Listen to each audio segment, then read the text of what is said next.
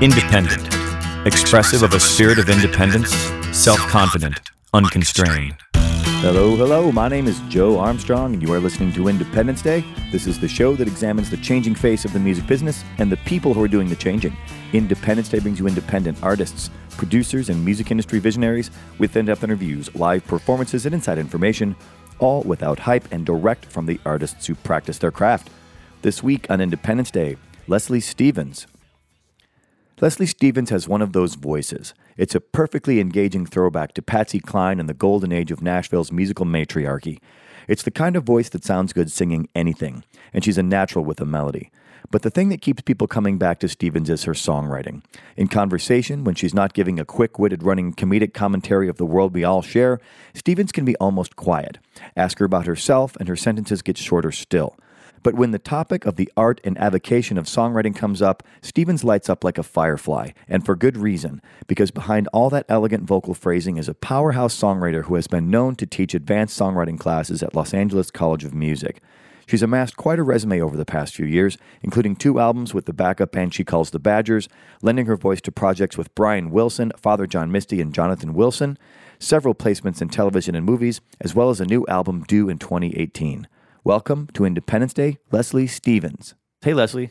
Hey, How are you? I'm well. How are you? I'm good. I'm great. Thank you for coming in. I appreciate Thanks for it. having me. Seen you play around town a few times, but it's a pleasure to finally make your acquaintance. Uh, your name draws some water around town. Like you've been around for, for a few years, and you've you've made some. You've played with some pretty well known folks. You're fairly well known yourself. Uh, very talented.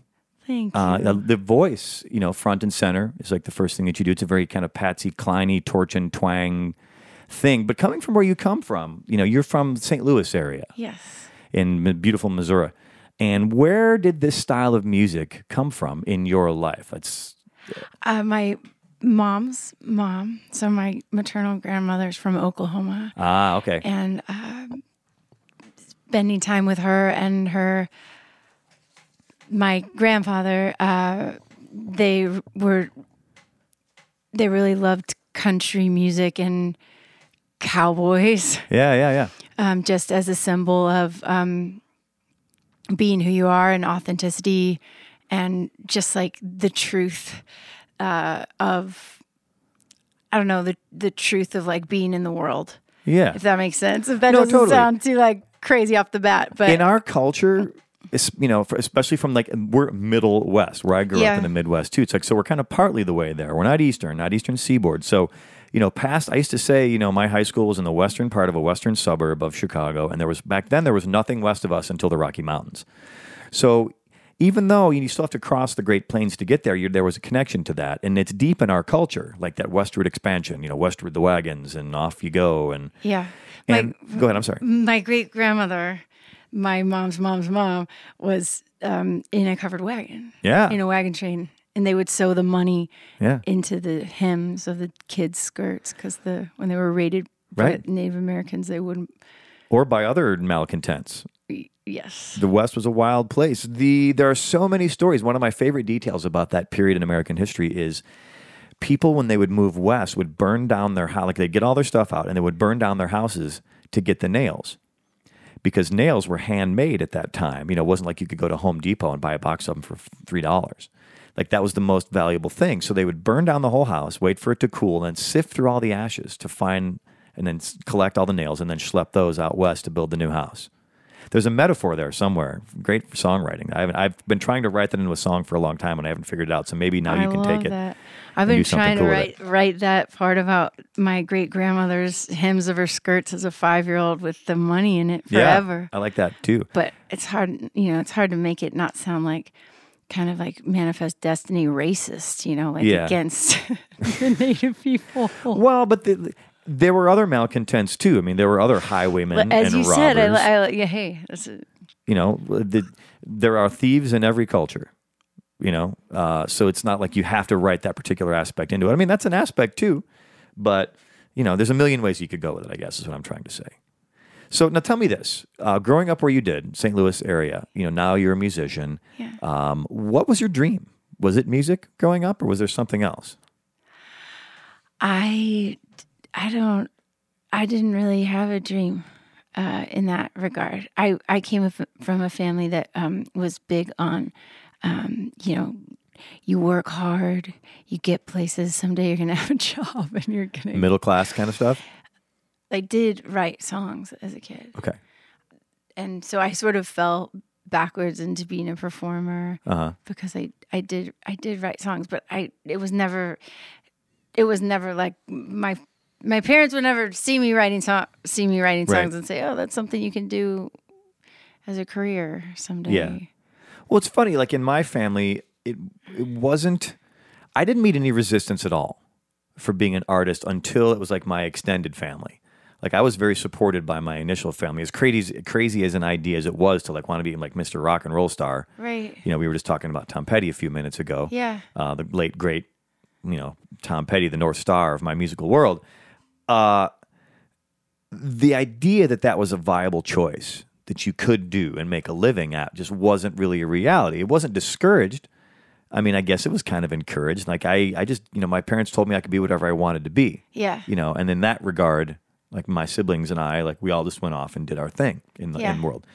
Um, but I mean, some people, it's really discouraged. I mean, Tom Petty is a perfect example of that. Yeah, you know, his parents told him like, you could never be a musician. You can Yeah. never be an artist. And I think his dad was kind of a jerk. So like it was rebelling against that that gave him and other other famous artists have got that too, you know, something to kind of push against. You know? Yeah. I mean, they've supported me in recent years. You know, and I don't want to give the wrong idea. Like, I'm not trying to like implicate your parents that they were like, no, no, you can never do this. But it's just something, an idea that like maybe didn't occur to anybody. Well, that's definitely what was happening. yeah. They didn't want me to do it. They, Yeah. didn't, they didn't see any point. Has that changed at all now that you've got some success at it? Uh, I don't really even know. I've just had to sort of ignore it. It's a good plan. I mean, they've been supportive. They've come to shows and It's interesting. I mean, parents have all kinds of ideas of what they want their children to like do and be, you know. Uh, and I think for a lot of times, like they're imprinting upon their children the things that they feel like they themselves did not accomplish, or the things that they didn't succeed at, or things they wanted to succeed at and then didn't. So it's like then all of a sudden, like now that's where the therapy comes in for us and our generation is they kind of load all those things on it or on us, and then we have to kind of sort it all out. Anyway, my name's Joe Armstrong. This is the Independence Day podcast. I'm sitting with Leslie Stevens, Los Angeles based. Would you call yourself a country artist? sure. Sure. Close enough. Yeah, I definitely have a lot of country influence in what I do. Yeah, and the so the voice being kind of front and center. Uh, did you? Because you also play guitar, and you write songs, and most people have to have an instrument to write songs. Did you learn an instrument to support your voice, or was it something on its own? I always loved writing songs. I used to play piano, so I started to learn guitar so that I could play Yeah, songs and accompany myself with something that was portable. yeah. It's definitely you know you can. It's you can do it on a piano, you know, and you Yeah. can travel around with a keyboard. Now, people who like travel with like an electronic keyboard doesn't have like the romance of a piano. You know, Ben Folds. Yeah, of the Ben Folds Five. His whole thing when he was young, like they were hell bent on taking an actual piano to all their shows. So they would tour like at the van level when they were grinding it out in the in the nineties, early nineties, whenever that was. They were grinding it out in a van, and there were times, you know, you've been on tour, right?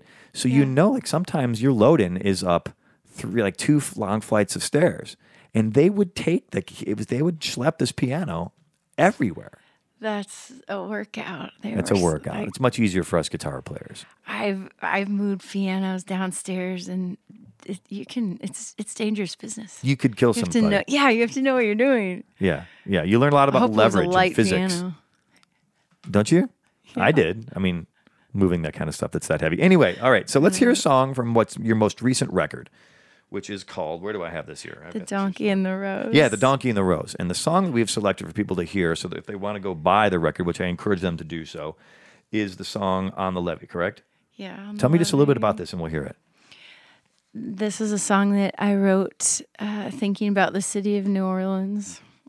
I love the city of New Orleans. Before or I after the flood, or was it kind of tied into that? It was after the flood, and Yeah. just thinking about what it must have been like to be there and to be a part of that city and to want to see it move on and to Yeah. you know and continue and survive because there was i think there's no doubt in anyone's mind now that that city is you know, vibrant and flourishing and Yeah. is continuing on as a great place to make music and be and uh, but there was like a real question mark Yeah. there for a while and i was in the ninth ward right after katrina and uh, had a really just had i have feel a deep connection to Yeah. that Visceral city reaction. and just seeing all the buildings with the Katrina tattoo, and there were still tanks in the Ninth Ward. um, Wow. from the uh, National Guard, and Yeah. I imagine I'm not even sure, and um, people, people's cars were wrecked, their homes Yeah. were wrecked. There was a guy that I met living in a pod storage unit Yeah. um, as he fixed up his house and so many people left the city of new orleans so Yeah. it's just it's just a song about um, getting through Yeah. I like it. All right. Leslie Stevens is my guest on Independence Day. This is her song On the Levee on Independence Day.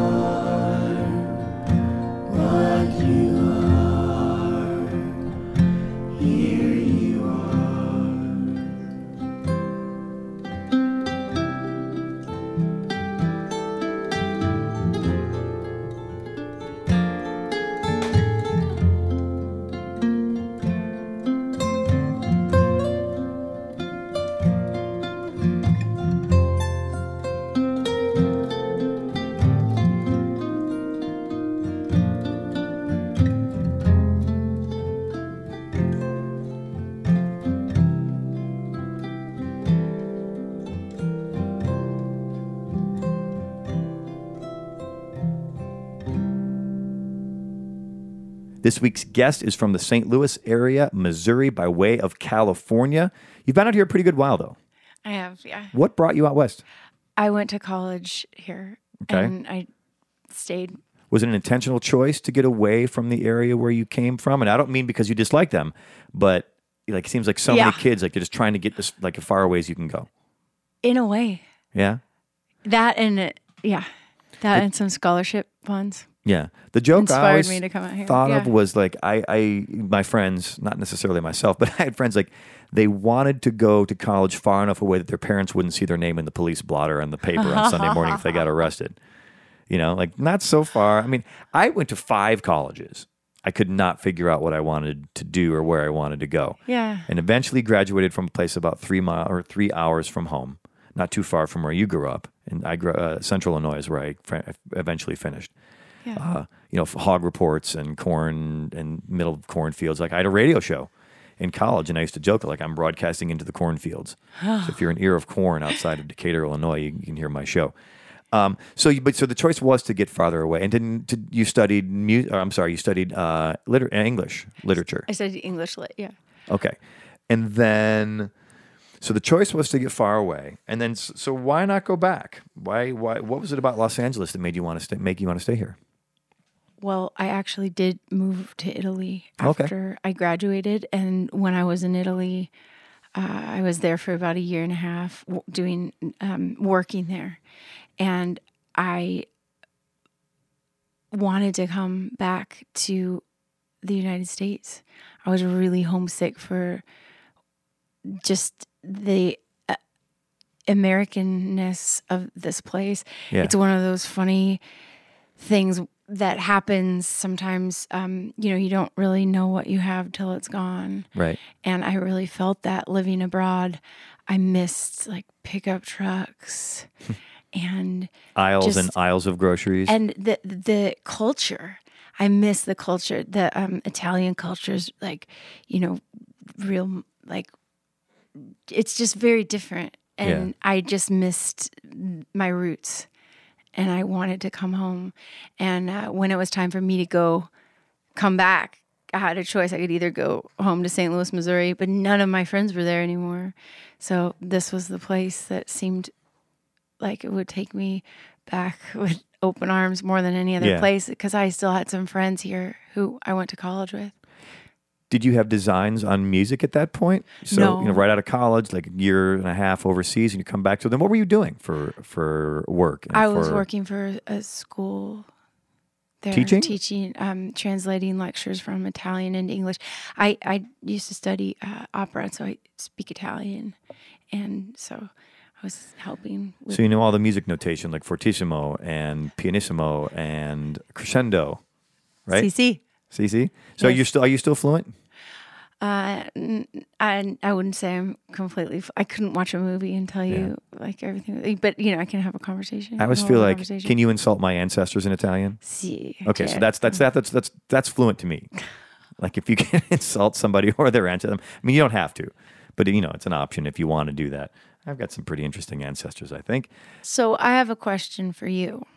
Okay, turn men- the tables on me. You mentioned earlier that you were there at the Hollywood Bowl for Tom Petty's last show. I was, I was. You're breaking my heart again, but, but yeah, um, it was funny too because I don't. I work in the radio business. I don't get a ton of perks. I don't even get paid all that well to tell you the God's honest truth. But one of the perks I do get because our sister station is a major classic rock station in Los Angeles is uh, concert tickets, and not just any concert tickets. But if we're if our one of our stations is sponsoring the show, most times I can just kind of call the promotions guy and say, "Hey, got tickets for X, Y, or Z." Because most it's funny. Here's a little insider radio baseball. Towards the end of every day, we get an email. And for concert tickets, you wouldn't believe. Like the other night, I could have gone to see the National at the Bowl for free Yeah. because it's just they just have extra tickets. Right. They don't always They want you away. there. They want you in the seats because they want to. Yeah. Well, I mean, they you know they get They a want bunch you of to tickets see the the music from the, good- promoter, stuff but they just so that we give a bunch away, Yeah. and then so you know. The petty shows that have this happening with David Gilmour too, because I'm a huge Pink Floyd fan. I love David Gilmour, one of my favorite guitar players. Uh, about a year and a half ago, uh, I saw that the shows were coming. Same for Petty and Gilmour. I saw that the shows were kind of later in the year. Filed it away in my brain, and kind of forgot about it. Just kind of made a note. I'll just get tickets later. So Gilmour, same thing with Petty. I started to see people on social media. Oh, I'm going to see Tom Petty tonight. Oh, I'm going to see David Gilmour tonight. It's like, oh, damn it, forgot to buy tickets. And in both cases, I was able to pull a string. Like, hey, It's great. get some tickets. So with Petty, let's focus on that. Uh, you look like you have a question. Well, was it the last of the three? Well, that's what, that's what I'm getting to. So I asked him. It was that Thursday night, that first of the three shows, because he played Thursday night, Friday night, and then uh, Monday night. Oh, Monday. It was Monday. Yeah, he skipped the weekend. Oh, okay. I think they actually had other shows from other bands. They, they like Yeah. came and played. Anyway, not important. So I asked him, like, hey, I couldn't go that Friday night because that was that Iron and Wine thing I was telling you about. So I was like, hey, uh, promotions man, can you get me tickets for either tonight or Monday for Tom Petty? You know, I know it's kind of last minute, but I'd really love to go. And I'm thinking in the back of my mind, like, he's getting older. This is the 40th anniversary tour. It's in LA. I'm not going to pass up a chance to see Tom Petty. I love the guy. He's the North Star by which I navigate my musical career. And he's like, Well, all I have left is Monday. Will that work? Random chance. I said, Yeah, that'd be great. I knew I'd be tired Tuesday. I get up very, very early for my radio gig. I was like, Sure, sold. Perfect. Sounds great. Monday's great. So picked up the tickets, took my special lady friend, went down to the Hollywood Bowl. Great show. The one thing I can say for people for who weren't there, which is almost everyone in the world, he, Tom Petty, went out as good as he's ever been. I'm not going to say it was like the most greatest show I've ever seen of all time, but it was every bit as good as every other Tom Petty show I've ever seen in my life when he was significantly younger. And now, here's another trivia thing. And I have now seen two artists' final shows before they died. The other is Stevie Ray Vaughan. I saw his last show too. So, this- God, I, I know. love Stevie Ray Vaughan. I know. I know. Uh, who doesn't? I mean, so now I've got this thing. Like now I'm the curse. Like I have to stop going to see artists that I love because I don't want to have that be their last show. no, you got lucky. You got lucky. That's true. But it would also be narcissistic of me to think that I had any impact on what the cosmic tumblers do, regardless. Right. But what a loss. What a loss. It wasn't as if like they talked like they were just gonna you know, that's the last big tour. There's so many of his generation. So few have have died of this of his generation. I mean, some, but luck. I mean, the country we live in Yeah. and the standards of living in the with we have. You know, it's mostly people that are in the next Chuck Berry just died. right. But Chuck Berry's like a lot older than Tom Petty. I guess that, but that's that's Right, that's to your point. Like these guys, the the, the We've lost so many people. Have, and this for me, I mean, year. Tom Petty for me was like when Bowie died and when Prince died. That have had an effect on me, but this was mine. This was the one that's affected me the most so far. And but look at it, we've got half the Beatles, most of the Stones still alive. We've got you know, I'm talking just legendary bands, whether you like them or not is irrelevant. Most of the Yeah. Eagles, uh, I guess you know Henley, Walsh, Felder, although they booted him out. um, most of the you know most of the Who, half the Who, uh, and guys like Chuck Berry, who was the you know some of the people who inspired the Beatles, he just died. So anyway, we, this is going to get worse before it gets better. I hate to be a downer, but we've got a lot of legends left to go. How am I making you feel better? we're that's a good thing. We have a lot of people around still. But last year in 2015, there were so Yeah. many people went. But like Merle Haggard and Yeah. Glen Campbell, Yeah. they they were in. the- They weren't. People weren't ready for. Yeah. I mean, you're never ready ever to lose someone. Yeah. As I've said But- many times and will continue to say, I'm sure there's there's no there's no good time to lose someone, but there are times that are good time. there are to times that are write worse than that others. song. You know what I mean? It's like there's no good time for your car to break, but there are times that are less bad. Does that make sense? 2 a.m. yeah, yeah, on the 2 a.m. on freeway. the 10 and by needles somewhere. Anyway, uh, what's what should we talk about? There's so much to talk about. Um, now, do you still have a connection to home because you chose to, you know, away, and then you, when you came back to the states, you chose to come to a different place. Are you still connected? You know, some people. I've had artists on the show where they'll they have kind of a dual career. Like they'll play shows around Los Angeles, and then they've also got a career playing gigs around their hometown. Do you have I, that nev- kind of I never played gigs uh, in my hometown when I lived there. So no, I mean, no is a perfectly acceptable answer. I'm not trying. You know, yeah. interesting. and um, I worked here for a few years. When I came back from Italy, I worked in film, and then Yeah. I, yeah, but I've always written songs, even when I was a little kid. So to me, being a musician came through the writing of the songs. I've, uh, writing songs has always been a, a huge therapy for me, and the way to deal with issues or just cope with anything. Yeah. It's like I, if I can get some time with my guitar in Uh-huh. a room, I will. I just like I instantly feel better. Interesting. So that's it's always been like a balm or just like you know. Yeah. I mean, a lot of writers are like that. I mean, people, it's Mm-hmm. funny. People can express things through song that they have a hard time expressing other ways, Yeah. you know, because there, I feel like. I'm sorry, what were you saying? Music expresses the unexpressible. The only thing that can say more is silence. I think is isn't that a quote? Someone. Yeah, probably. If it's not all attributed to you, it's now yours. Congratulations. uh, artists, it's funny. Some artists are very fluent in with the language. I mean, well, they're fluent with the language regardless in the way that they write. But some people like to talk about what they do. Some people don't like to talk about what they do. But they still have that command of the language. And if you studied English lit- literature, as they say, uh, I mean, there, there's a connection to the language for you. Yeah. Obviously, what authors, you know, were you into growing up? I see lang-? I see language itself after studying English for four years at the university level. I I see language as just like you know, and as a really flawed way, a flawed means of communication. Yeah. It's really difficult to um, express. I feel like music can express so much more than anything that you can say. it gives you a framework, which is something I really like about songwriting. It gives you some rules, Yeah. right? And you don't have to rhyme. Like I always say, like you can either rhyme like Neil Young or not rhyme like everyone else, right? So, but it gives you, you know, uh, you know, in um, in opera or, or or classical music, you've got sonata allegro form, which you know, we studied endlessly in college in my music degree. You know, it's it's very there's this happens here and this happens there, and you can kind of bend the rules a little bit but songwriting is a similar sort of thing. Uh, it's a tabula rasa to an extent because sure the Beatles broke all the rules and did great songs, and you know the the best pop songs, excuse me, have things that kind of bend music theory rules or bend you know rhyming schemes or whatever. But there's still a framework. Well, you always start with a blank page. Yeah. So everyone starts st- staring at the same blank page.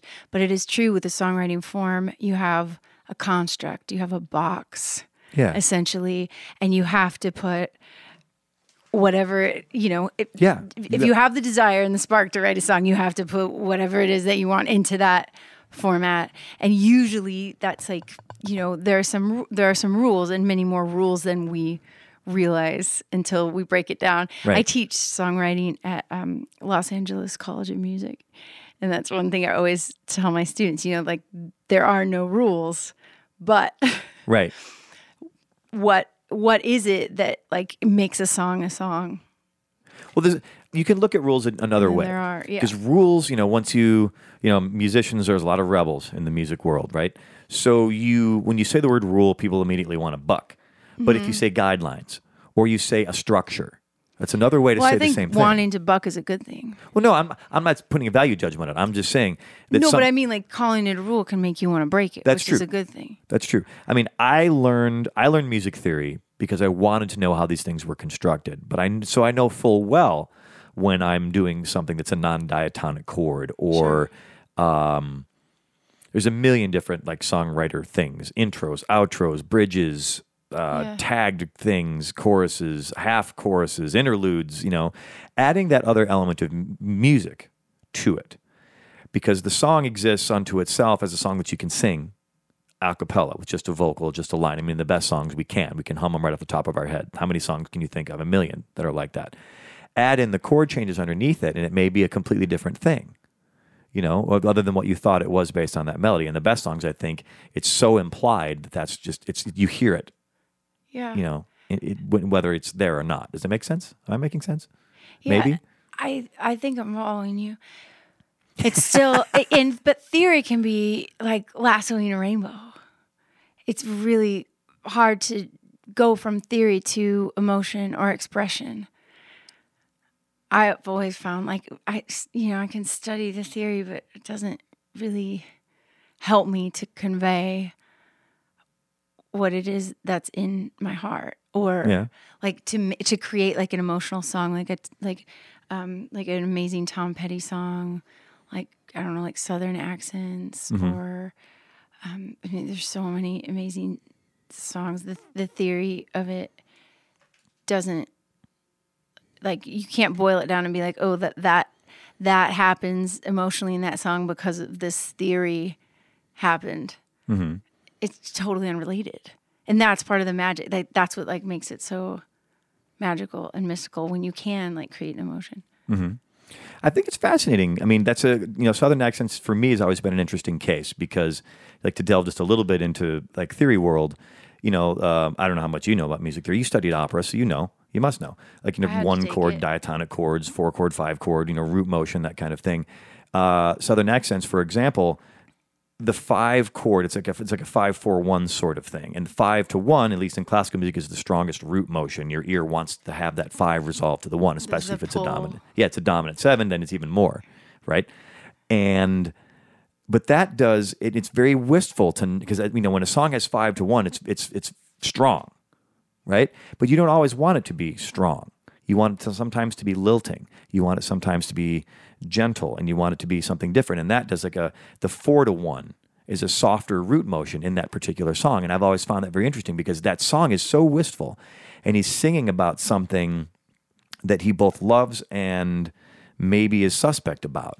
yeah you're kind of obliterating my point you're making a really good point No, I, I just I'm just saying that there's another way to look at it. You know, there's not any right or wrong way to do either of these things. no but you're i mean you're making a really great case for like the use of that pull Yeah. that pull to the to the tonic But the thing is, like some of the best writers I know, uh, a particular friend of mine I'm thinking of back in the Chicago area, he's living somewhere else now.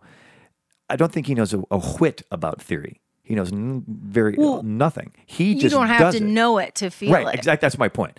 Like, and so that's what makes it irrelevant right. so okay thank you for making my original point now He's uh, well. I'm, I'm just saying that there's nobody. There's no nobody's wrong. Nobody's right.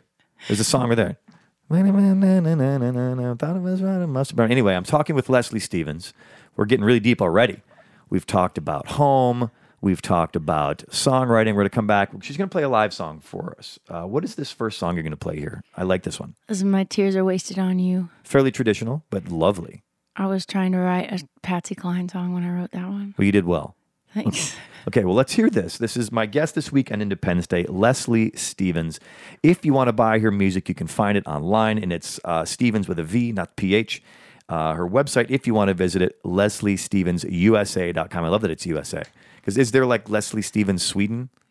Probably, No, maybe. no. There might be. You don't know that.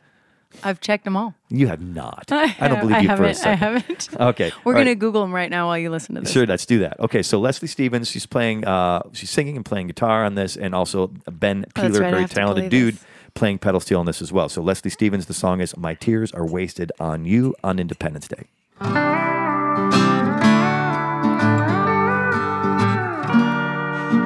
Once you drew me pictures and wrote me poems about how I was your true love. Now my loud sobs make it so I can't think, and my vision is blurry, and my tears smear the ink. And I should have seen it coming, but I was blind like a fool. I lost heaven, my tears are wasted on you. On the beach in Rosarito, we wrote a song about love deeper than oceans. You can't lose what's this strong. You said pride can be trouble. Don't be too proud, then it's loving that's dangerous when you're falling from a cloud. And I should have seen it coming, but I I lost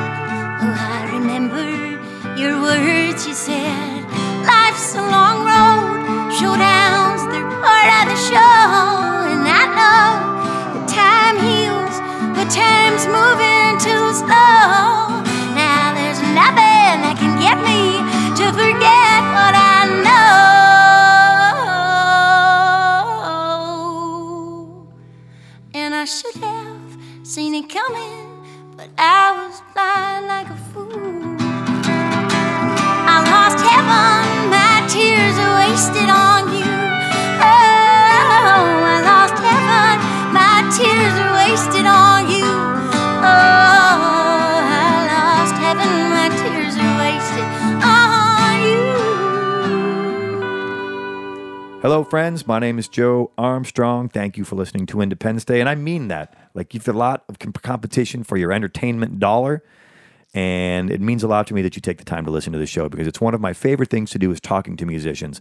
Talking to a great one this week, Leslie Stevens, Los Angeles based singer songwriter of the country genre, fairly traditionalist, I would say, you know, in the, in the, Patsy Cline vein, but we're gonna you're gonna play a song in a little while that's got like Beatles Yeah. chord changes. You know, so you're not in a box, I don't think. Do you want to be in a box? Depends what's in there. Well put. Did I hear somewhere that you play the saw? I, do play the saw. You should have brought it. Why, I didn't, should. why didn't you bring I, your saw? I usually bring it to all my interviews because no, not really.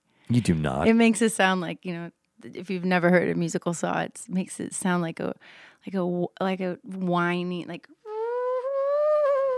like Yeah. a ghost, like like a ghost yeah, or a ghostly. almost. Theremin, yeah, Is it's a very pure, like sine wavy type of sound. it's bizarre. and yeah, it's a really it. spooky. if people you can people can you should Google this. You like bow- don't when the show is over, don't Yeah. do it now.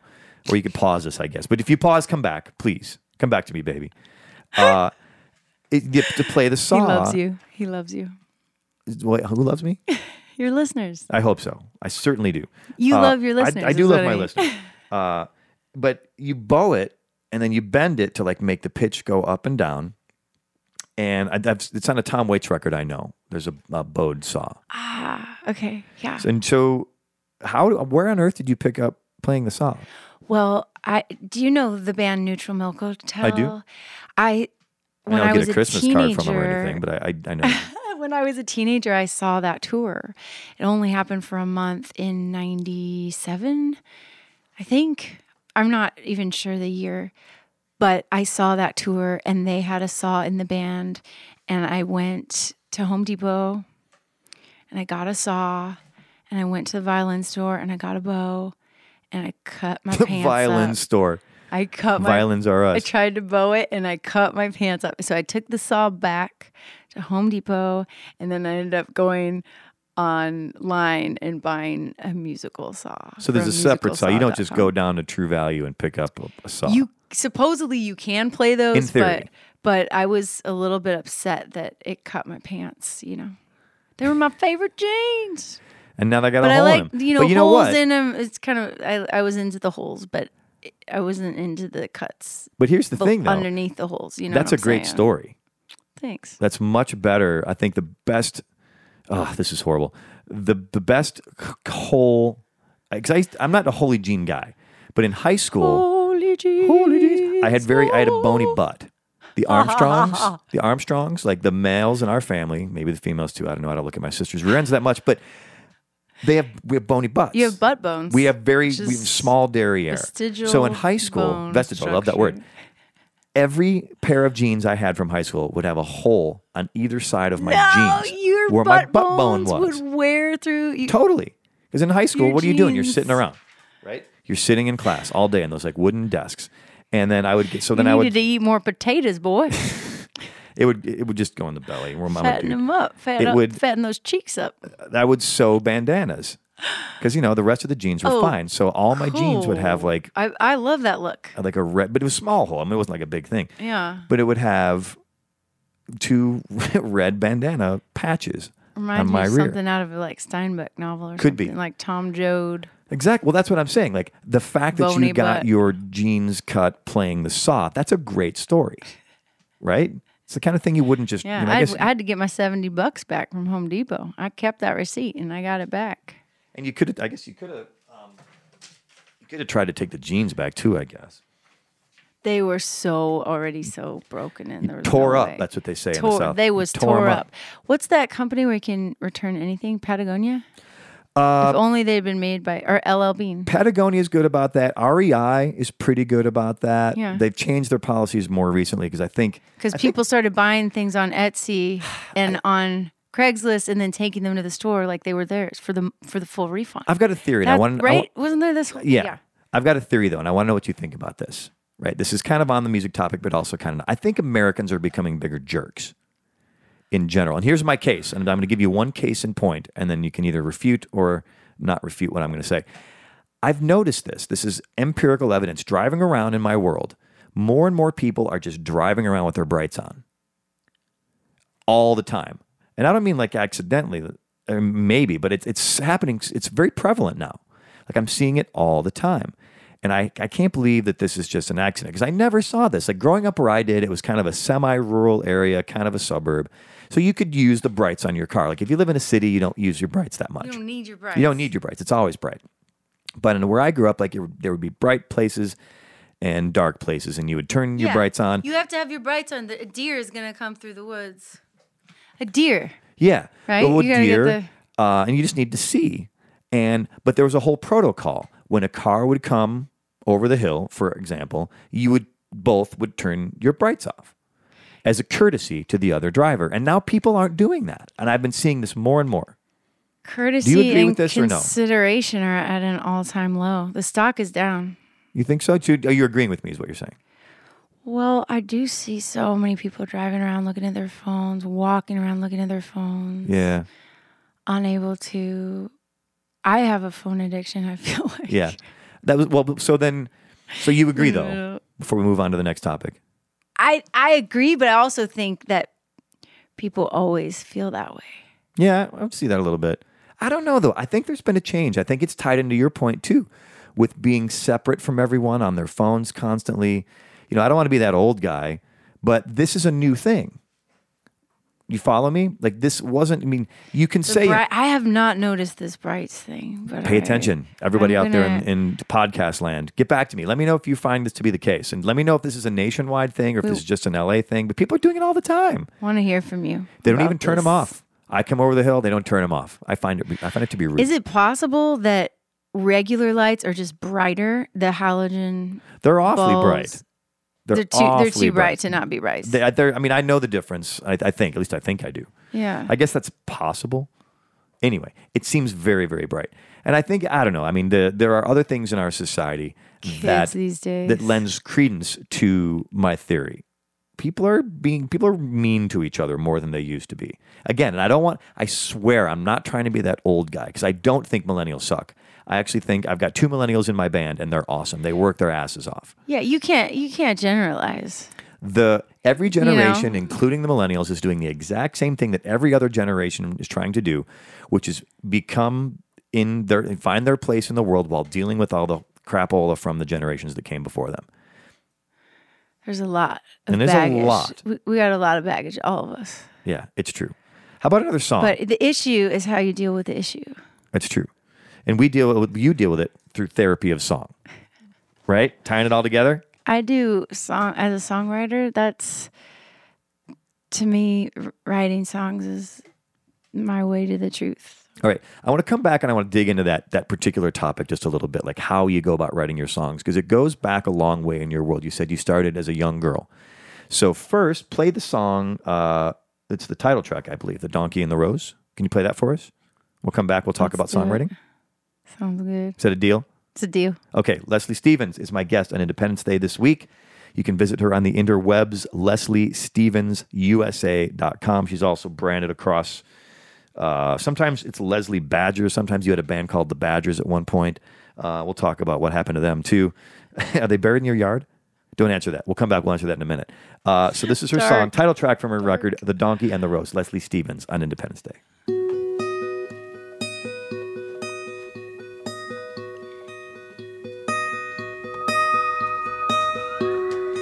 I was a donkey, you were a rose. I'd smell you all day long until the thorn stuck my nose.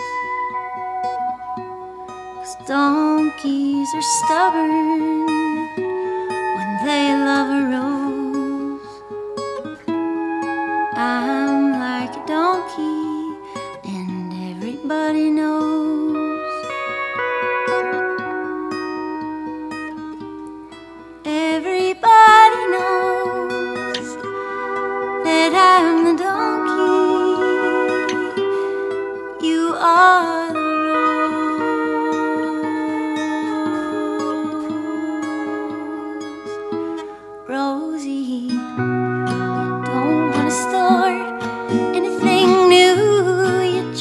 Wanna stay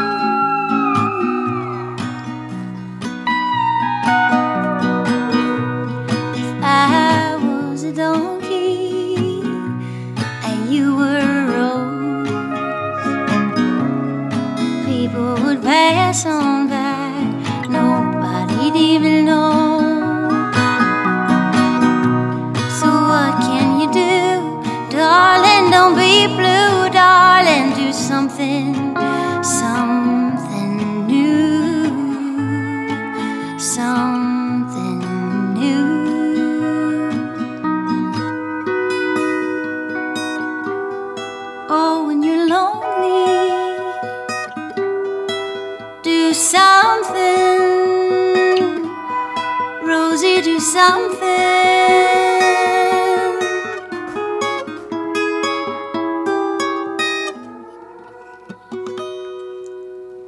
Leslie Stevens on Independence Day. Lovely song, Leslie. Good work.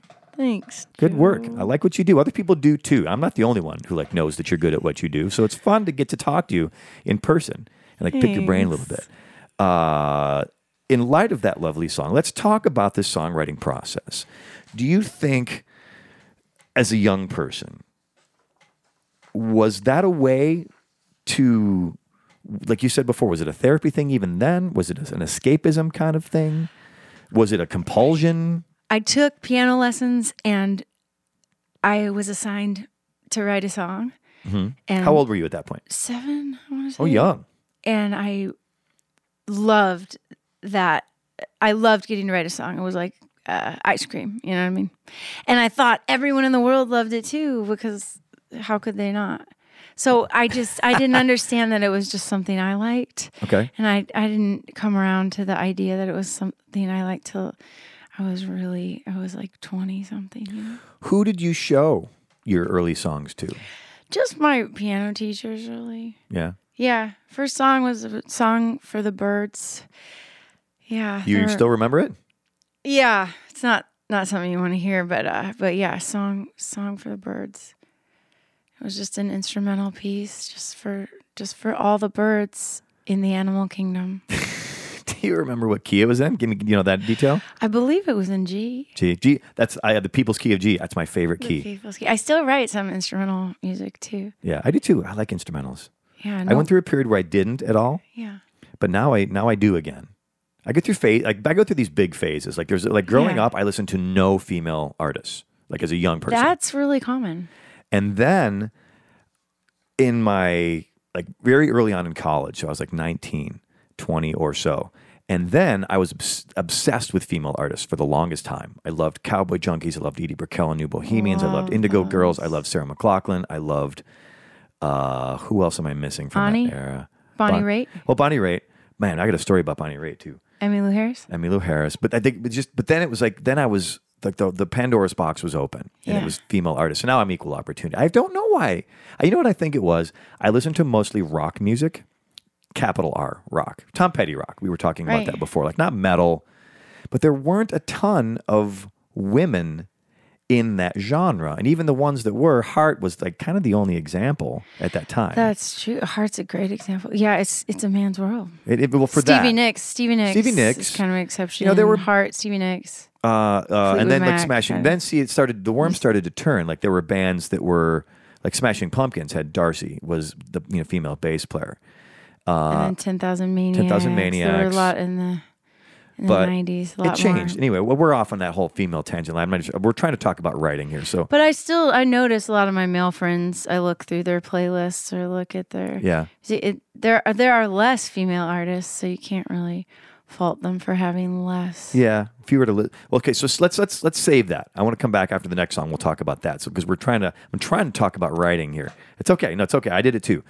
Uh, who were the people that you look to, to for influences when you started writing? Everyone, it seems that I know who's a writer, they're bit by the bug, such as you were. They want to write. They're obsessed with it. For you, you said it was ice cream.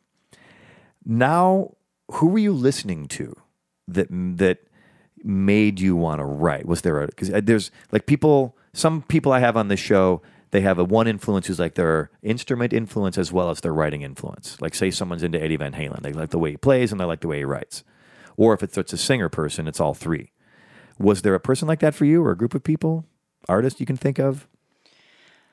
There have been so many different ones. But at that time, though, as a young like writer, as a little kid, I listened to Top 40 radio. That was it. I did not have any CDs. really, As a kid, like when I first started writing, I just listened to I listened to Top 40 radio, pop radio. and who was okay? So, in what era would this have been? Like, who was on pop radio at that time? 80s, just like, Eighties. Yeah, 80s and 90s. Okay, because that's a big difference. I feel like that changed what pop. Because I actually I like pop music as an ideal, but Beatles were pop. Right. It's it's a different it's pop is shifting and changing just like Yeah, everything. and in some ways, you know, now it's I, I can't I can't bear to listen, and it's it's sad in a way. And in some ways, country like hot country, new country, modern country has kind of uh, assumed that role in a way. So it's kind of rocky, but even that, you know, there's so much.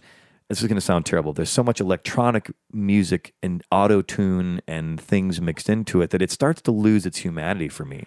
And there's always that kernel of truth in there, I think, that people are connecting to in even pop songs. It's just hard sometimes to sift through the nonsense to get Yeah. to hear that seed of like what it is that makes but you know when people love something there's like something in it that's that they're connecting to that Yeah. that is you know there's some kernel of truth or like something real in there But then again, something buried every now and again something happens. Like I really like uh, Royals by Lorde.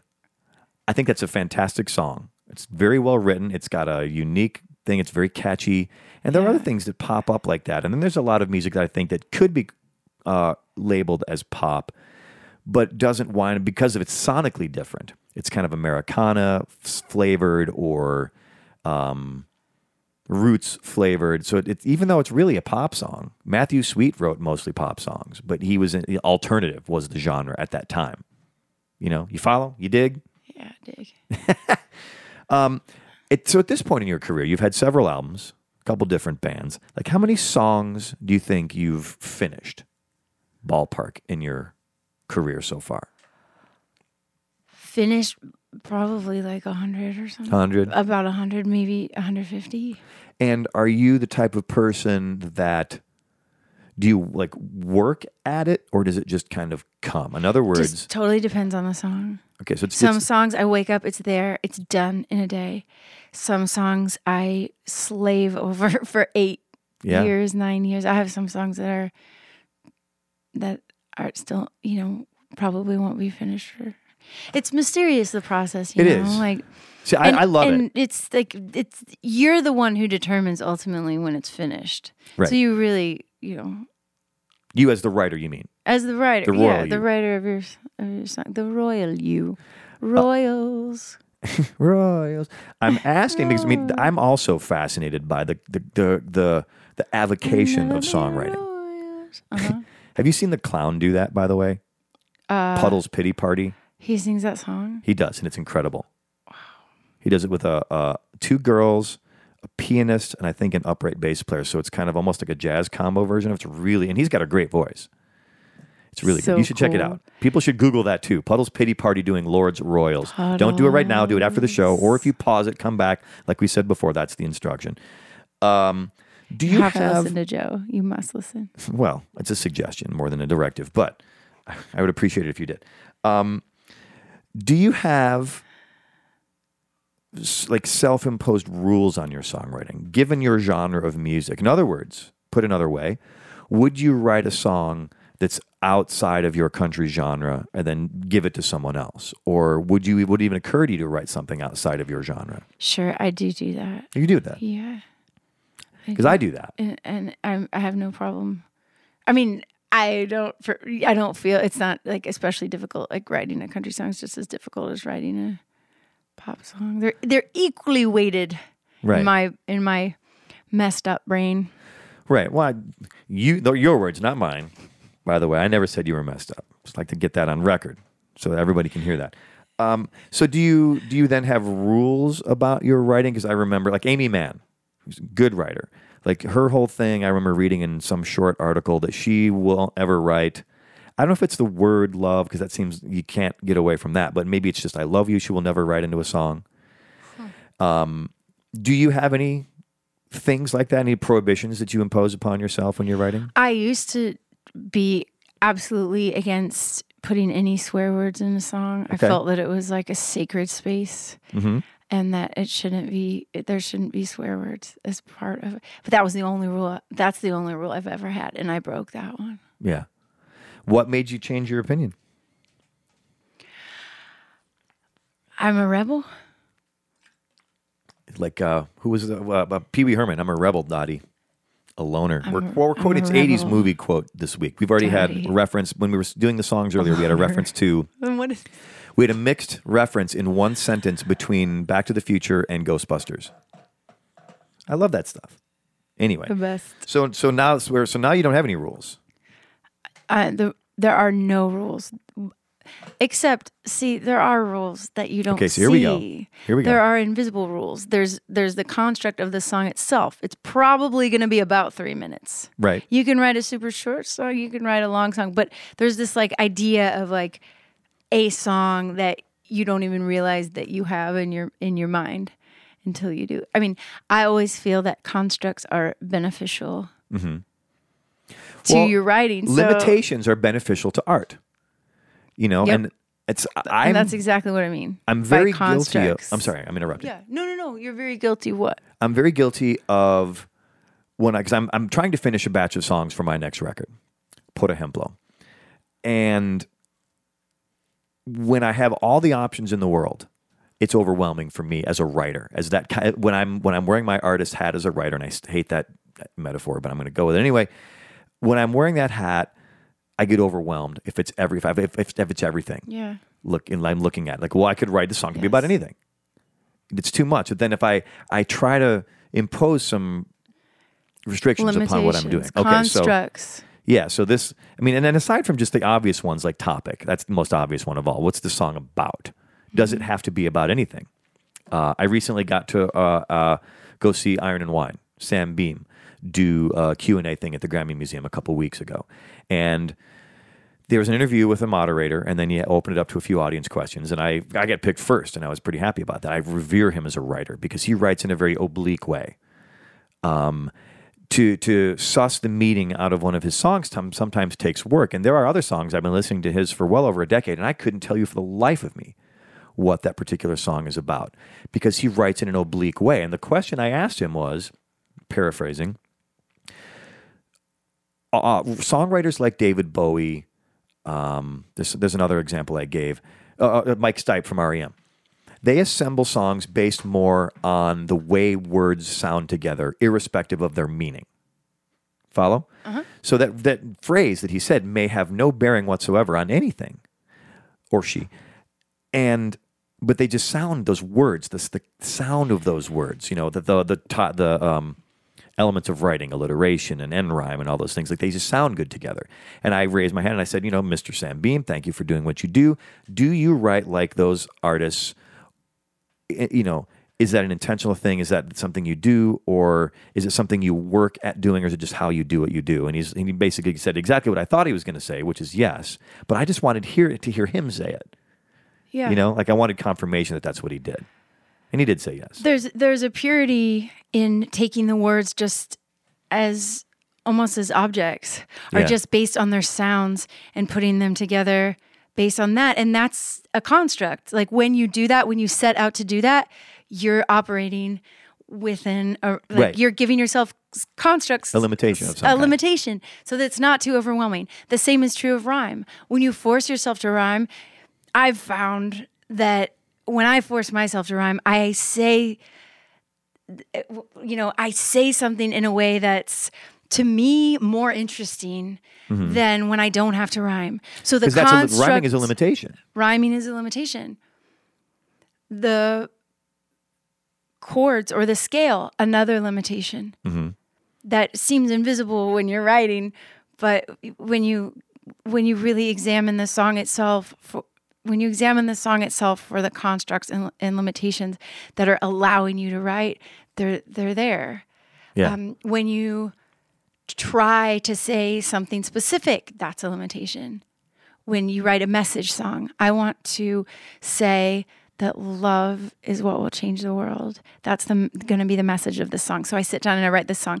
Sometimes when I do co-writes with people, we'll start with title. Mm-hmm. Also, it's called title down when you come up with a title and then you write the song. the details. Yeah.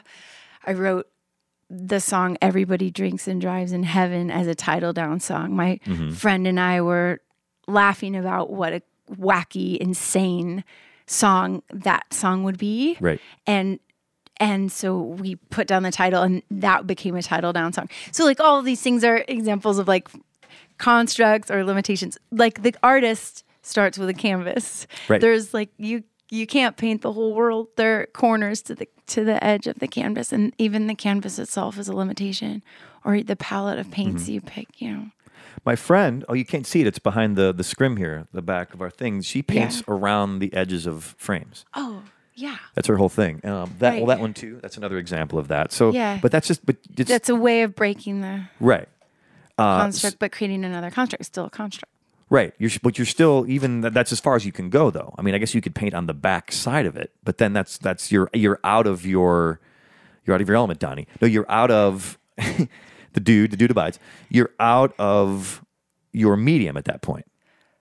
You can't. yeah, it's a words, commentary on the Right. restri- limitations of space. Well, like your medium to paint the is- frame your, your art is tied to your medium, right? You can't sing a song on a on an easel. It doesn't. It's impossible. I mean, you could do some kind of performance art thing, I guess, but it, that does. That's not your medium. You can't sing with uh, painting. You know, and in sculpting, you know, or I love the metaphor where people say, "Well, I'm just taking away what shouldn't be there," because the the the sculpture is in that block of wood or plaster or metal or whatever your medium is. And songwriting being our medium, it's a very malleable meeting or a very malleable medium. yeah. Um, and I love that aspect about it. Um, and finding those limitations, the proper limitations for a specific song, is, is like a big challenge, Uh, for me at least. And limitations don't inhibit creativity. You think that they're going to prevent creativity, but it's actually the opposite. It's the inverse. It's the inverse. And I also tell my songwriting students, it's like those times when you go to the fridge and you only have four things to work with, but you make something insanely amazing because you only had chicken tortilla strips Yes. Ketchup and an olive. and sour cream. Or yeah. yeah, like and you end up making something really great because the limitation like forced your mind to Yeah. And the title down thing you referenced before is interesting too. And I think the genre that you work in, and to a certain extent that I do too, uh, country music lends itself very well to those top to down title, title down. songs. Yeah, I think You a know? lot of people do write title on. Even, yeah, Coming at it from like the Radiohead perspective, it's very different. Um, are you familiar with Radiohead at all? yeah. Uh, the song "Let Down" from uh, a favorite of mine. Uh, it was a song. It's kind of buried on the B side of OK Computer. It's a great song, and I had I listened to it a, you know dozens of times. And then one time, adding context to songwriting, I was driving on Lakeshore Drive in Chicago, where the city's on one side and the lake's on the other. It's the end of the continent for us in Chicago. And like the local, like at that time, alternative rock station played Letdown separate from OK Computer and dropped it into the rest of their playlist for that hour. And it blew me away. I had never heard it outside the context of that album. And the rest of that album is so strong and that writing is so good. It it gave me a new appreciation for the song. And now I think it may be my favorite Radiohead song on that record and maybe one of my favorite Radiohead songs at all of all Just by hearing it out of context. just by hearing it out of context, it changes everything about it. But what I was saying is like you to write a song called Letdown and then write that top down, there's not enough there's not as much to work with as if you said everybody drinks and drives in heaven. There's Well, so much it more would to work depend on the writer. It would depend on the writer. Everybody drinks and drives in heaven has to be a song about. Right. It has to be a song about the title. Right. Whereas "Let Down," you're right, could be. It's more universal. Right. And that's a different limitation. It is. It's right? very. or it's the more tabula very- rasa thing. Anyway, why don't you play another song? Okay. Uh, we were, I think we actually even tried to set that up like 15 minutes ago. When we've been rambling about songwriting, but see, I love this stuff. This is like my favorite thing I, about this show. I do too. I mean, a songwriting to, is my bliss. Yeah. And I don't get to talk, like, I feel like right now, like, I'm connecting with you on a level that I don't get to connect with very many people on. Because nobody else, I was going to say, Joe. and I I was going to say a bad too. word, but nobody gives a crap, really. You know, they just want to listen to the song. I mean, not to say nobody, but like as a, the consumer, The the process is really. You have to be really specialized to appreciate the process. yeah. Nobody really gives a whit, whip, a poop, Who whip? a whip uh, about the process of this writing thing. But I, I'm endlessly, endlessly fascinated by how this is put together. The the concept of I've said numerous times in my life, I've done a lot of things. I've climbed mountains. I've been around the world. I've been to 49 of the 50 states. I've loved. I've lost. It sounds like a gag, but it's true. I've made beer. Uh, all these things. I've, I've got a college degree. Uh, people who love me. The things of which I'm most proud, grammatically correct, I might add, are the songs that I've written. Most proud of everything I've ever done. I've only got two records so far. I'm working on a third. I'm trying to figure out how to get that third one together. Is but I, I feel like in some ways I spend more time thinking about the process than actually doing the process or examining how other people do it. Do you here's a question. When you're writing, do you have to turn off the radio? I have to put my phone on airplane mode. Even. Yeah. I mean, I have I use my phone while I'm writing because I have Yeah. a tuner on it, and I have. But I I put my phone on airplane mode. You have to like shut the world out. I have to. And I don't just mean while I'm writing a song, I mean like in that period of my life. Oh, Like I have to, because my brain wants that musical input so desperately. oh, like not listen to other Yeah. songs. I've talked to many songwriters about this, and we do feel that like when we go into writing Mode. mode. Um, a good friend of mine is Jenny O. Mm-hmm. Um, she has a great record out right now, and she and I were talking about how when you listen to other people's music, it fills you up and does what music does. Mm-hmm. Right. It provides something that nothing else can provide. Yeah. And that when we're trying to write, if we don't fill up on other people's music, sometimes that results in a better song. I would go even farther you than that. I'll go farther than that. Okay. I will say because I, I had to learn this the hard way was when I was trying to become a writer. I mean, I wrote some really crappy songs in high school. Through college, they got better, and then after college, is when I really that's when I discovered my voice.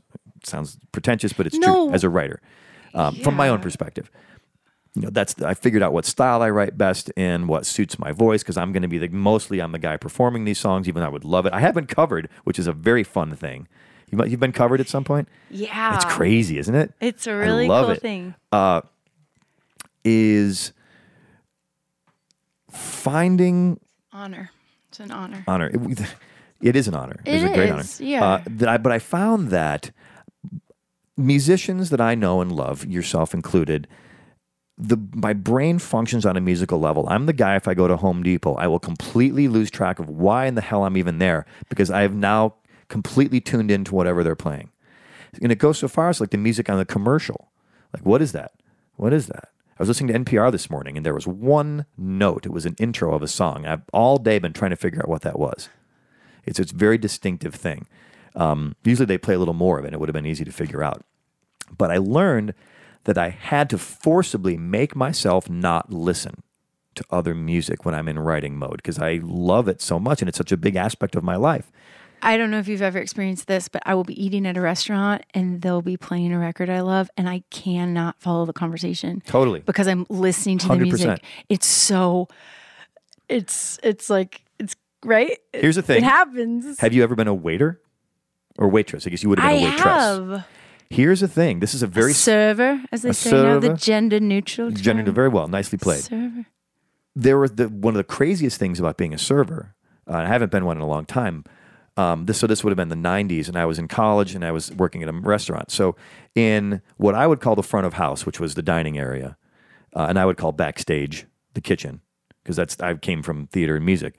So when I was in the house, they'd be playing, you know, dining music, you know, unobtrusive, calm music, encouraging people to And eat more food go, yeah. and you'd cross that threshold into the kitchen and the dudes i used to call them mutants the dudes who were working in the kitchen were gnarly and they would be like listening cranking to out Spoon dishes and like fire, playing with fire. yeah and they've got fire and they've got like hard rock station crank Huge and i'm not knives, saying like that i'm not, chopping not saying things it's up. bad i'm just saying that the dissonance Right. like the It made you the- feel the, schizophrenic the or stylistic dissonance between those two styles like in the house i'd be like walking listening to like I, they would, every now and again they would play uh, harvest moon by neil young which i love very Love that very song. calm very um, See you dance That's the one.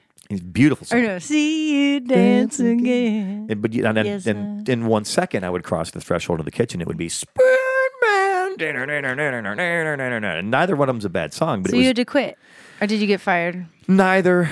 I made it through. I eked it out. I mean I graduated not too terribly long after that. But it was just that was the moment where it was the most jarring because they were they were juxtaposed those two types of things because usually it wasn't as good as Neil Young. Usually it was pretty crappy music that they were playing in the dining area and it was that uh, you know abrasion of those two different things. Anyway let's play another song. Sounds otherwise good. I'll talk to you about writing songs until the end of time if left to my own devices. And it seems like you would do the same. So what's this next tune? Is it old timers? it is old timers. Tell me about this and we'll play it. We will play by we I'm I mean gonna- you. I'm gonna play old timers, and it's a song about loss. yeah good topic. It's it's a song that I've played for quite a few years. It's on my record, Leslie Stevens and the Badgers. It's a record called "Room Full of Smoke" with that band. okay fantastic Leslie Stevens this is the song old timers on Independence Day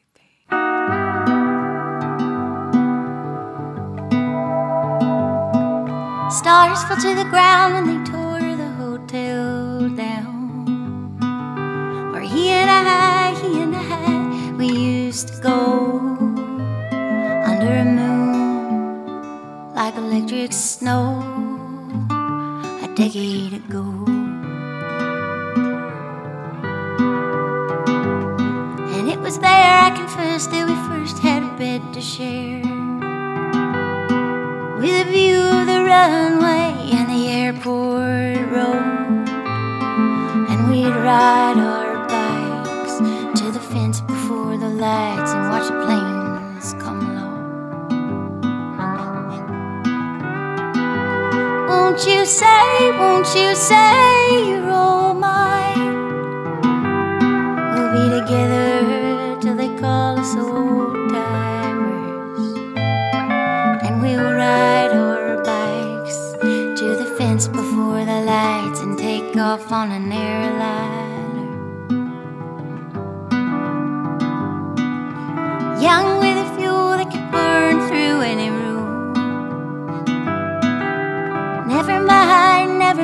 What the others said.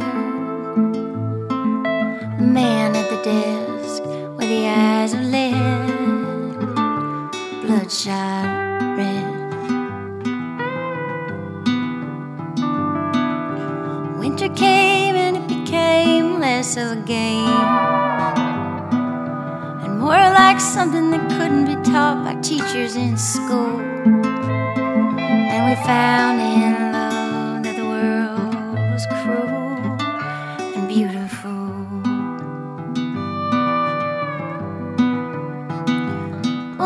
say, won't you say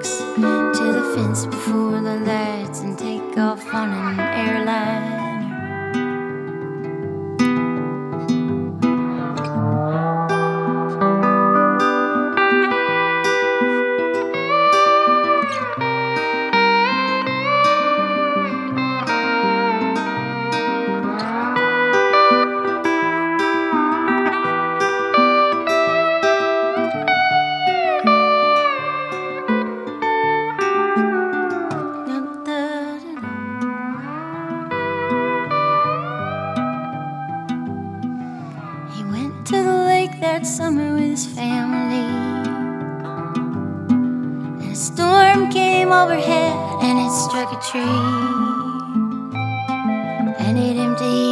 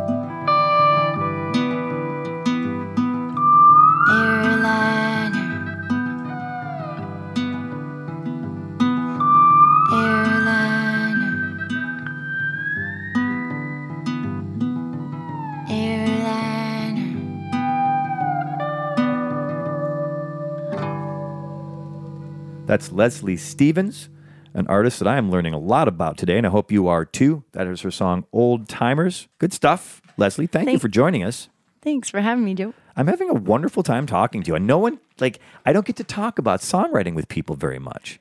And I could do it all day. It's, it- my favorite thing. It's my favorite. It's- am- it's, it's just about my favorite thing. I'm I'm endlessly fascinated by the process, how it works, how people get something from something you some idea that bubbled up into your head standing in line at the grocery store becomes a thing. becomes a thing and it just your if your brain is like mine like some little someone you'll catch you'll hear somebody say something or maybe it just bubbles up into your own mind and i have to write them down right away that's the first thing boom got But I it have the notebook. Bob Dylan says, Yep. always said, always. said And that's once. you know, as much of a curse as the smartphone is. Now it's like my notepad. Boom, boom, boom, boom, boom, boom. And I lost. I hate to say it. I lost six months worth of stuff. Bummer. I, f- I- I can't even think about it too much because the phone did Well, some weird thing, Thank God it was only six months. and it it's just really not that much. And I, I I just decided to let it go into the ether yeah, let because it go. if I if I obsess about that, I'll just be modeling for days and days and days. So keep on grinding, keep on committing those ideas down. And I love I love hearing other people say things. And I, you know, language is our trade, is our, is our stock. it's all we got, and it's pretty flawed. It is pretty flawed, but that's the beauty of it, though, too. You know, Finding ways to make it communicate. Well, there's we before we said there was beauty in limitations. There's also beauty in imperfection. And l- language has and, limitations. and entropy, right? I love the concept of writing or, or looking at nature. I spend a lot, a lot of time in nature. I love to hike. I love to go out and climb mountains. And, you know, nature has its own order, but it's not human order. You know, humans, it seems like they will plant trees in a row, flower bed here, or, you know, monoculture in our farming. You know, there's, this is we a want giant. patterns. we want patterns. And humans, the human brain is like set to find patterns. So, Absolutely. That's rhythm. and that's rhythm, which is, you know, one major aspect of what we do, how we do what we do. Mountain can't write a song. Mountain can't write a song. Mount can't River, rhyme. River can sing one. Bird's gonna sing one for you. Bird but don't sing. Anyway, anyway, there are uh, all these pictures of all these beautiful natural things at Joe's house. that's I hope so. Yosemite and There are. We've got some Ansel Adams. We've got a Tom Petty poster. We've got a John Coltrane. We've got a U2. but there's uh, lots of nature. I can see you love nature. I do some original artwork from friends of mine that I, that I know and love. Uh, art is the, the the most important thing. People may not know that following me around, but like art is the most important thing to me, and music. It's it's what makes me tick. I agree with you 100% on that. You Art and I. is Birds of a feather. art is the the most sacred thing we have. It is. Uh, we're gonna get a beer. Right? we'll- Is that we'll- right? Truth, maybe truth. I don't know. We're gonna have to. It's all tied together. See, I would argue. Art is truth. I would- would make the point that art is the way is is the, the the way we as humans process all these other things. It's the prism through which we help. You know, satire. I, I, you know, these are very contentious times politically, you know, and I try not to get into people's arguments. I have very strong opinions about things, but I try to leave people be as much as I can. But I put something on someone's page about, I put an Onion article to, to, to satirize something that had happened. And like, well, why are you putting stuff from a satirical newspaper? I'm like, because satire is exactly how we process these things. I would argue that it's the it's it's the way, it's maybe even the best way, because you know nobody sh- shouting over each other isn't getting anywhere. You know, but look at the you know the rise of late night TV. We always had Johnny Carson. We had guys before him, girls too, and now it's like the golden age of that. Jon Stewart and his people you know his his you know the John Oliver, my personal favorite of the bunch, Colbert, uh, the guy doing uh, that's how we address these things now. Anyway, I don't want to talk Yeah. about that. I want to talk about something else. But satire, yeah. So you were saying at some point, maybe when we were setting up, that you know it feels weird when you're like out in the world, because you've sung on some fairly well known stuff, and we don't need names. When I'm not really into name dropping, it's a big thing in this town. We don't need all that, but it makes you feel kind of odd. And why is that? If it's if it's you, you know, you know what you sound like. I'm not sure, but it is kind of. It feels. It feels. I don't know. You're like eating dinner, and then you hear your Yeah. own voice Do you singing. It's distracting. Well, it pulls go- me out of the conversation. I cannot tell you. Like I, I will. I will blank out. So here's a question: Do you? I- I mean, did, were you paid for these? Some of them, at least. some of them. So you can think like, well, look, you got paid. It absolutely. I mean, I'm a horrible capitalist. Like, I'm I'm not good at, at that kind of thing. But that said, if you've been paid to do it, like you can think if nothing else, like, well, hey, look, I got paid to make music. It's yeah, a, it's a beautiful you thing. know, You're just like on a date or something, and then you hear. You might hear yourself Yeah. in the speakers, and you just you want to say like, "This is me," but you Yeah. can't. I mean, great. Yeah. I I am really happy to have that problem. To Yeah. have had that happen to me, I that feels really good. It makes me feel like I'm a real artist and a real and and a real artist in the world, and that's really all that I ever wanted when I started out writing Do you, songs. you? and- I'm going to share one story, and I hope this doesn't make me sound like a narcissistic jerk. okay. I was on vacation in Costa Rica one time. And I do travel with CDs. Like I'll give just give them to people. Like Uh-huh. Yeah. because you meet people from all over, and like you never know where that record's going to wind up. You know, and I do love to share my music. So we we had been at a resort for a few days, me and my buddy, and we were checking out, and I had to go to use the bathroom. It was kind of early in the morning, so nobody else was around. And I went to use the bathroom, and I'm, I'm going to the bathroom, and I hear this song come on, like because it's just a resort, so there's just music playing. I hear the song come on, like, oh, that's pretty cool. I like that. What is that? And it took me a couple seconds to figure out because it was so out of context from my physical world, right? Chicago is where I was living at the time. So I'm like, not even in the States. And I figured out it was my own song. I, at some point, we had met like the concierge guy for the whole resort. And we got to talking about music, and he was really interested in what I did. So at least he seemed so. And I, he asked for me some a CD, and I gave him one, and didn't think anything else of it because I gave dozens dozens of them away. And for whatever reason, he had put it on the PA system, and I was proud because I've always said that like I I try to write music that I want to listen to, not that I sit around listening to my own songs all the time because I certainly don't. But I want to think that it was music that I, like I would like to hear. Yeah, So- you you make you when you make art, you want someone else to appreciate it, and Yeah.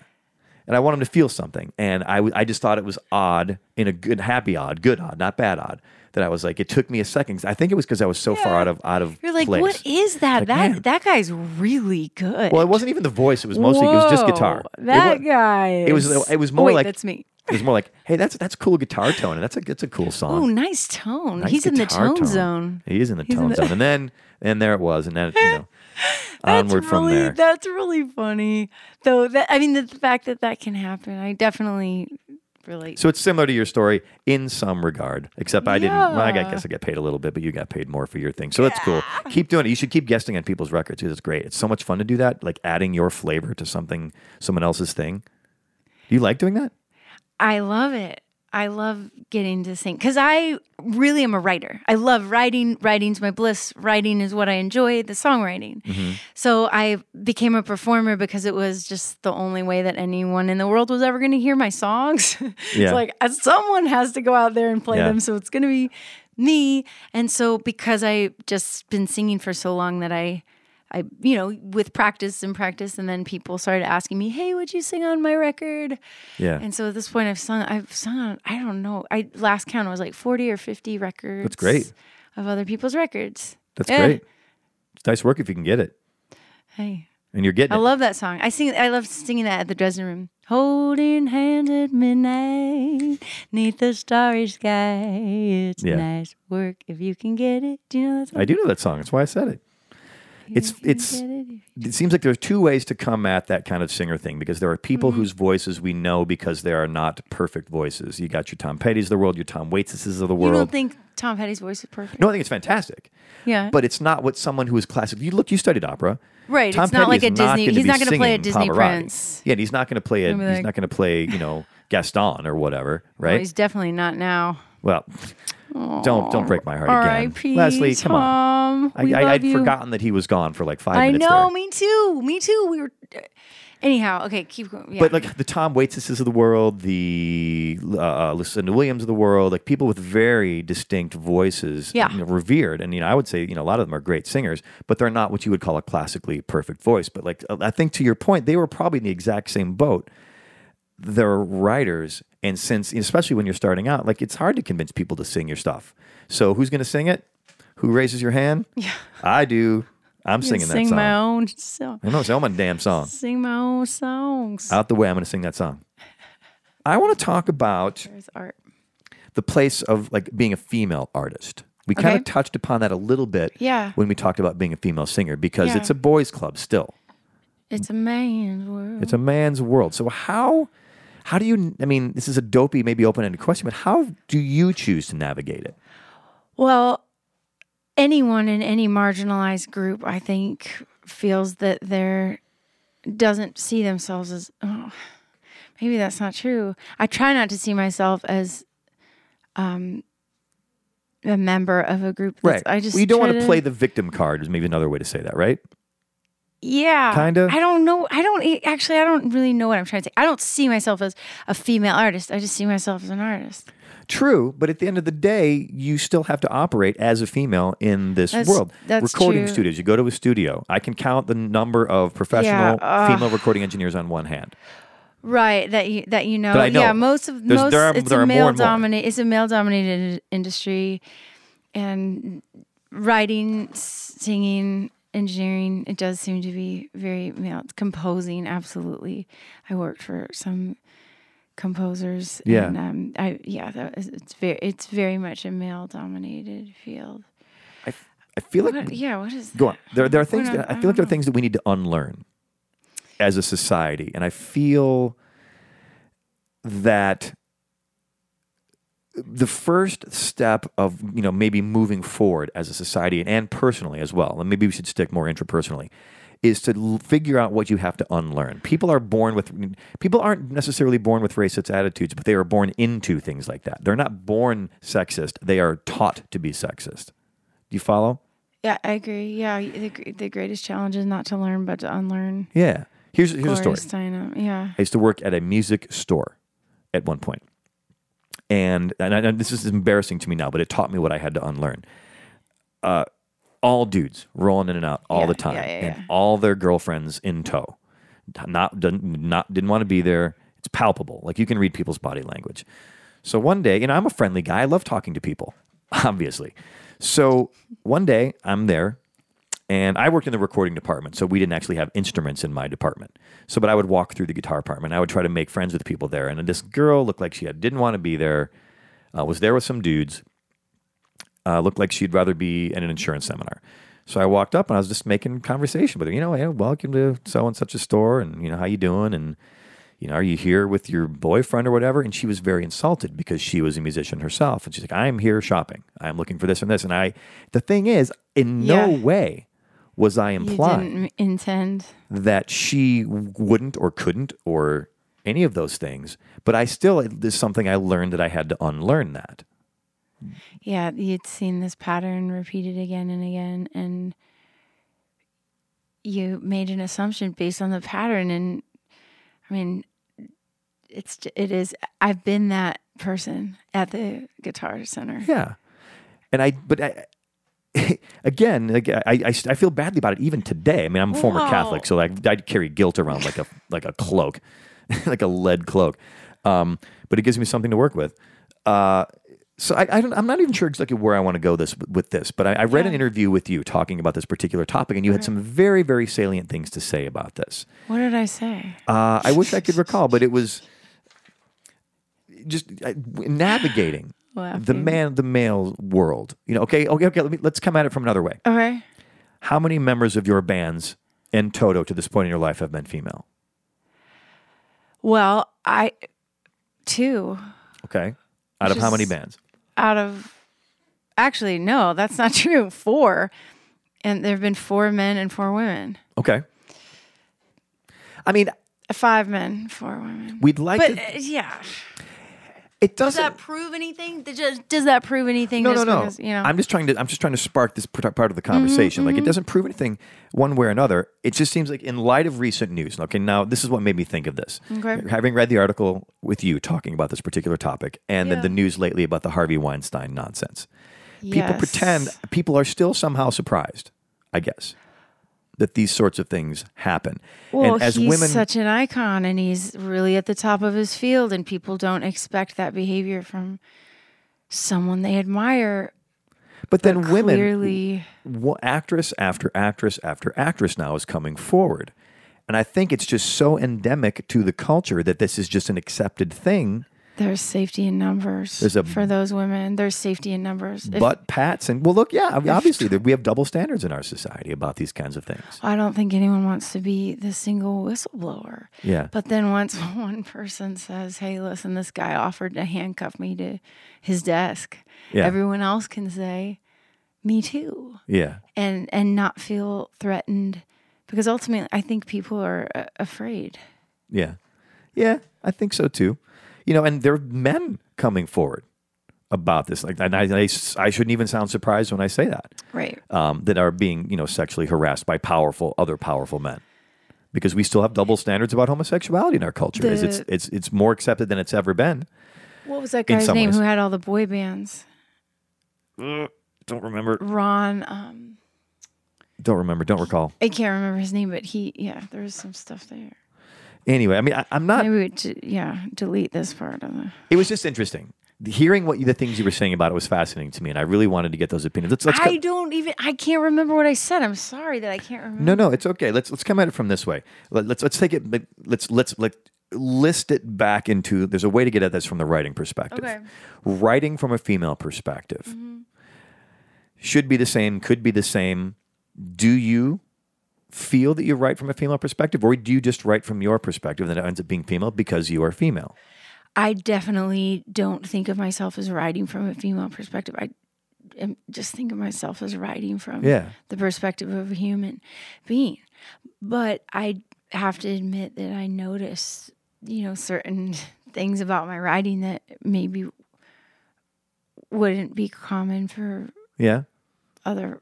Ah, It's not that it's, tough, tough question. it is. Yeah. tough. Well, I, I wanted to ask the tough question, and the, there's, a, there's an example. Do you know Cowboy Junkies? yeah. Margo Timmins, female her. fronted band. Now she's in the band with uh, two of her brothers and then another guy. And then there were some hangers on and auxiliary musicians, etc., cetera, et cetera. The guitar player, Michael Timmins, her brother, writes essentially all the lyrics, I think. Yeah. And that was one of those when I was kind of falling in love with female artists at that period in my life. The those songs seem to be such from such a uniquely female perspective. Now they're sung in her voice, but the the types of things that Michael Timmins was writing about, either he's got a very very keen and astute sense of empathy, or he's just randomly good at that kind of thing. And I found that very incredibly fascinating. compassionate person. I I can think of lots of Cowboy Junkie lyrics right now that do seem like specifically yeah, the type of thing that you wouldn't think a man would even notice. right, and and and how beautiful that he did. Yeah, and he and he continues to, as far as I know, they still play. Yeah, and I've definitely written songs from a man's perspective. Yeah. Well, look at Angel from Montgomery, John Prine. right. Right off the bat, his, you know, he, he didn't even bother changing the gender. I am an old woman is the first line of the song, right? So he's setting that right off the bat. And it's funny how people in some ways think that's peculiar, but then not. But then if it's just a great song, it's a great song. then Bonnie Raitt, of course, you know ran with it. Uh, another one, um, Shawn Colvin covered, but she did change the gender. She in every little thing she does is magic, which was the police song. When she covered Yeah. on her Cover Girl record, changed it to he. Right. So Because she know. personalized it for herself. Yeah, I, I guess it's just it's these things are interesting to me. You know, as a writer, how you how you anyone addresses these Sure. these differences. Yeah, I definitely don't don't feel like it's any different as but you know what I know. There's nothing more similar to a man than a woman. you know? Well, I, I mean, I always joke, but I feel also kind of serious about. it. I think women are smarter than men. Mm-hmm. They've had to be because they've had to cater or raise. I was joke that my mom, like my mom, raised five children and a husband. Yeah. which is a joke, but it's true. My father is not a fully formed emotional human being. I don't think he ever will be. I love him to death, but that's just his thing, man. Anyway, women deal with that the world around. We'd have to belliger that point. Let's play the last song and we'll get on out of here. What's this last song you've got queued up for That us? sounds good. Oh, this is the one we were talking about before. You say the title. You say it better than I do. This is everybody drinks and drives in heaven. And right off the bat, I want to tell people if you are, this is one of the times you broke the rule. I did. I broke my own rule. You- There's, there's, a, there's, a, there's a good bad word in here or a bad good word, depending on how you look at it. So if you have oh, it's bad. if you have sensitive ears, if uh, you are offended by bad language, just one that I know of, snuck in there. Uh, pause it, fast forward three minutes, and then come back. Actually, it's like two minutes and ten seconds, I think, if I if I got that right in my notes. So two minutes. Come back. Meet us back here in two minutes. All right. So Leslie Stevens. The song is "Everybody Drinks and Drives in Heaven." Everybody drinks and drives in heaven. Yeah, they don't care if you drink and drive in heaven. Mother Mary, Jesus to Washington and Martin Luther. Everybody drinks and drives in heaven. Most other laws apply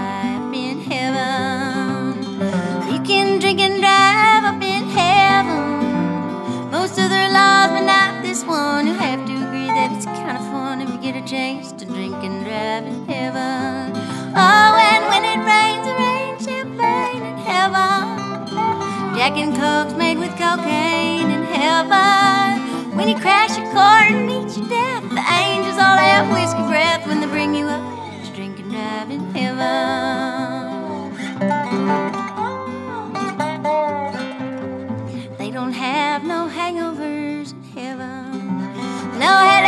no hangovers in heaven. Get hammered and go to bed. Wake up feeling like a saint instead. Take a shot, go to work in heaven. Yes, it's true, you have to work in heaven. Yes, you're drunk, but you'll be working up in heaven. Someone's got to build the road, someone's got to man the toes. Mother Mary, Jesus, to Washington and working up in heaven. Oh, and they don't have no DUIs in heaven. They don't have no state lines up in heaven. No condoms, no birth control. Cause everybody's dead, you know. Driving like a bat out of hell up in heaven. Oh, yes, everybody gets fucked up. And everybody gets a sippy cup. Always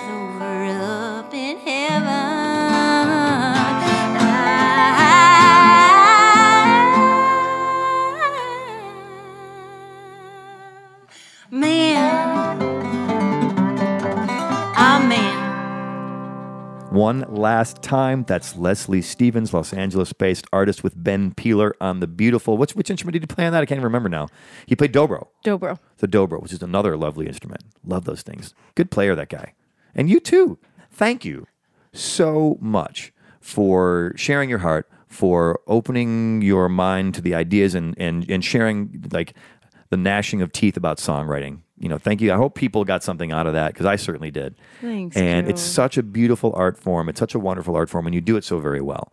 So, the new record coming out early, sometime next year. Maybe early, maybe mid, but next year just the same. Anything different about it? Metal song, dance pop song, K-pop song. It's uh, I, there's one song on it that has like an electronic feel. Oh, see, there's So gonna be a little different. That'll be different, but it's still it's just like it's definitely still the same genre of music that I play, but I have a hard time believing it would be anything other than you and what you do. Because you're an artist, you know, people, you've got a style. well, it's the cowboy code, you know. it is the cowboy code. All You- right, you so gotta be real. you. You gotta be authentic. So being, let us be know when the record comes out, okay? I will. I'll, Thanks, ma- Joe. I'll make sure people know about it. So thank you to Leslie Stevens, also to the Independence Day staff, Dale Tanksley, Wayne Topinski, and Sally Shackleton. The reliable Tony Tone Loke Piscotti manages the Independence Day website. Thanks, Loke. Independence Day's theme music was composed by Great Lakes Myth Society. Wish you'd check them out. They're wonderful. As always, for Independence Day, I am Joe Armstrong. If you do one thing today, please be good to one another.